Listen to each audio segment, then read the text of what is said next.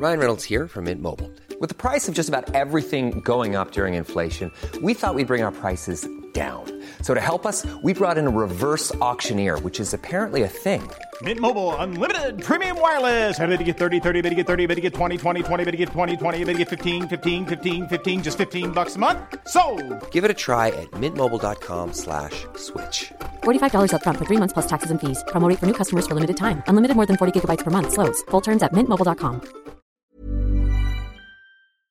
Exercice de théâtre numéro 16, deux choses à la fois. Théâtre à emporter est un podcast où je propose des exercices de théâtre à ceux qui l'enseignent, mais aussi tout autre enseignant, éducateur, coach et parents. Des exercices pour tous les âges qui permettent d'apprendre et travailler sur soi d'une façon ludique. Et je vous ferai part de mon expérience, de ce que chaque activité a apporté à mes cours et à mes élèves et quelques anecdotes. Levée de rideau.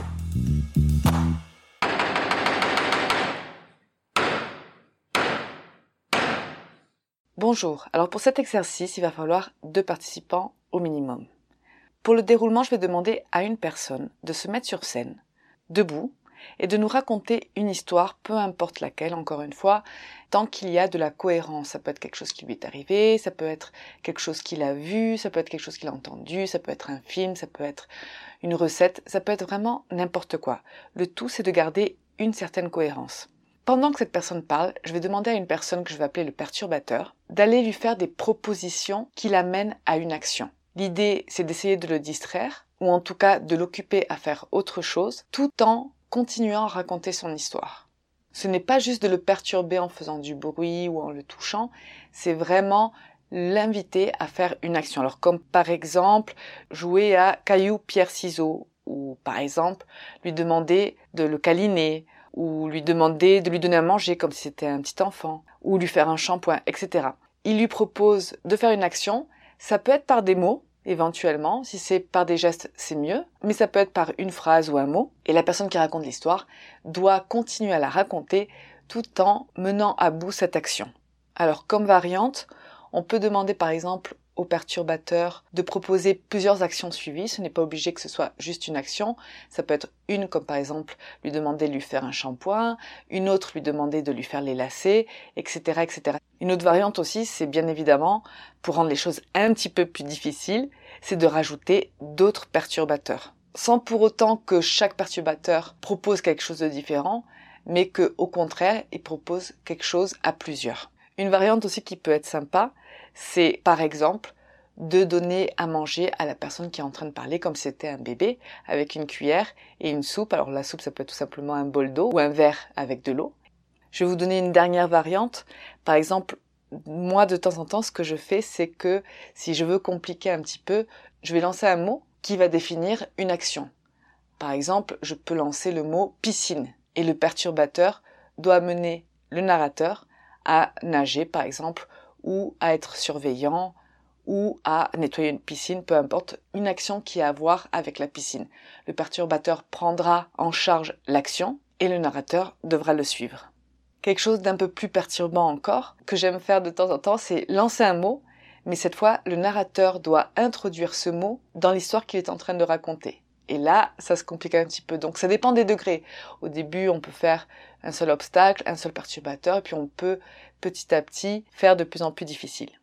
Alors mes observations durant le cours, souvent les participants, ils ont cette tendance à vouloir à tout prix distraire celui qui est en train de parler, en par exemple en les touchant. Et moi ce qui m'intéresse vraiment, c'est qu'ils invitent le narrateur à une action et qu'ils accomplissent cet objectif. J'ai vu des super propositions, comme par exemple deux perturbateurs qui se faisaient passer pour des ambulanciers et ils traitaient le narrateur comme si c'était un malade qu'ils devaient transporter tous les deux, l'allonger, l'ausculter. Donc à deux aussi on peut faire pas mal de choses comme par exemple porter la personne qui est en train de parler. Alors je ne mets pas de temps limite pour cet exercice. En fait, j'essaie surtout de sentir comment est le rythme de l'exercice, comment il est en train de se dérouler? Si ça stagne un petit peu, si par exemple les perturbateurs ont du mal à trouver des propositions des actions intéressantes, je change les perturbateurs. Et en même temps, il faut être très attentif à l'histoire qui est racontée pour être vraiment sûr qu'il reste très cohérent. Et si je vois qu'il perd sa cohérence, je le remplace quasiment immédiatement par une autre personne, même si plus tard, il pourra revenir faire l'exercice. Et de toute façon, c'est toujours un peu pareil. Sur le moment, on est un petit peu paniqué, on a l'impression que c'est facile, mais une fois qu'on est sur scène, on a un petit peu de mal. Et par la suite, de voir les autres participants faire ce même exercice, ça les motive et ils n'ont qu'une envie, c'est de recommencer. Alors c'est un exercice qui peut devenir très rapidement chaotique si le rythme n'est pas contrôlé. Beaucoup de fois, ils vont trop vite et je leur conseille vraiment d'avoir un rythme tout à fait normal. Il n'y a pas d'urgence à perturber la personne. Et d'ailleurs, quand il y a un bon équilibre entre le narrateur qui raconte son histoire et le perturbateur, qu'ils arrivent à trouver un rythme ensemble, ça devient très très très drôle et très agréable à voir.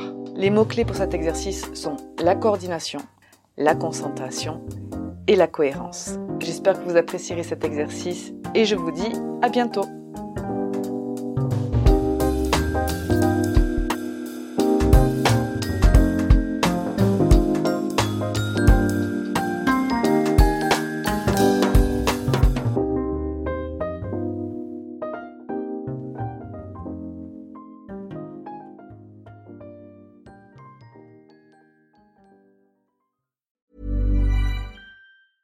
Hey, it's Paige DeSorbo from Giggly Squad. High quality fashion without the price tag. Say hello to Quince.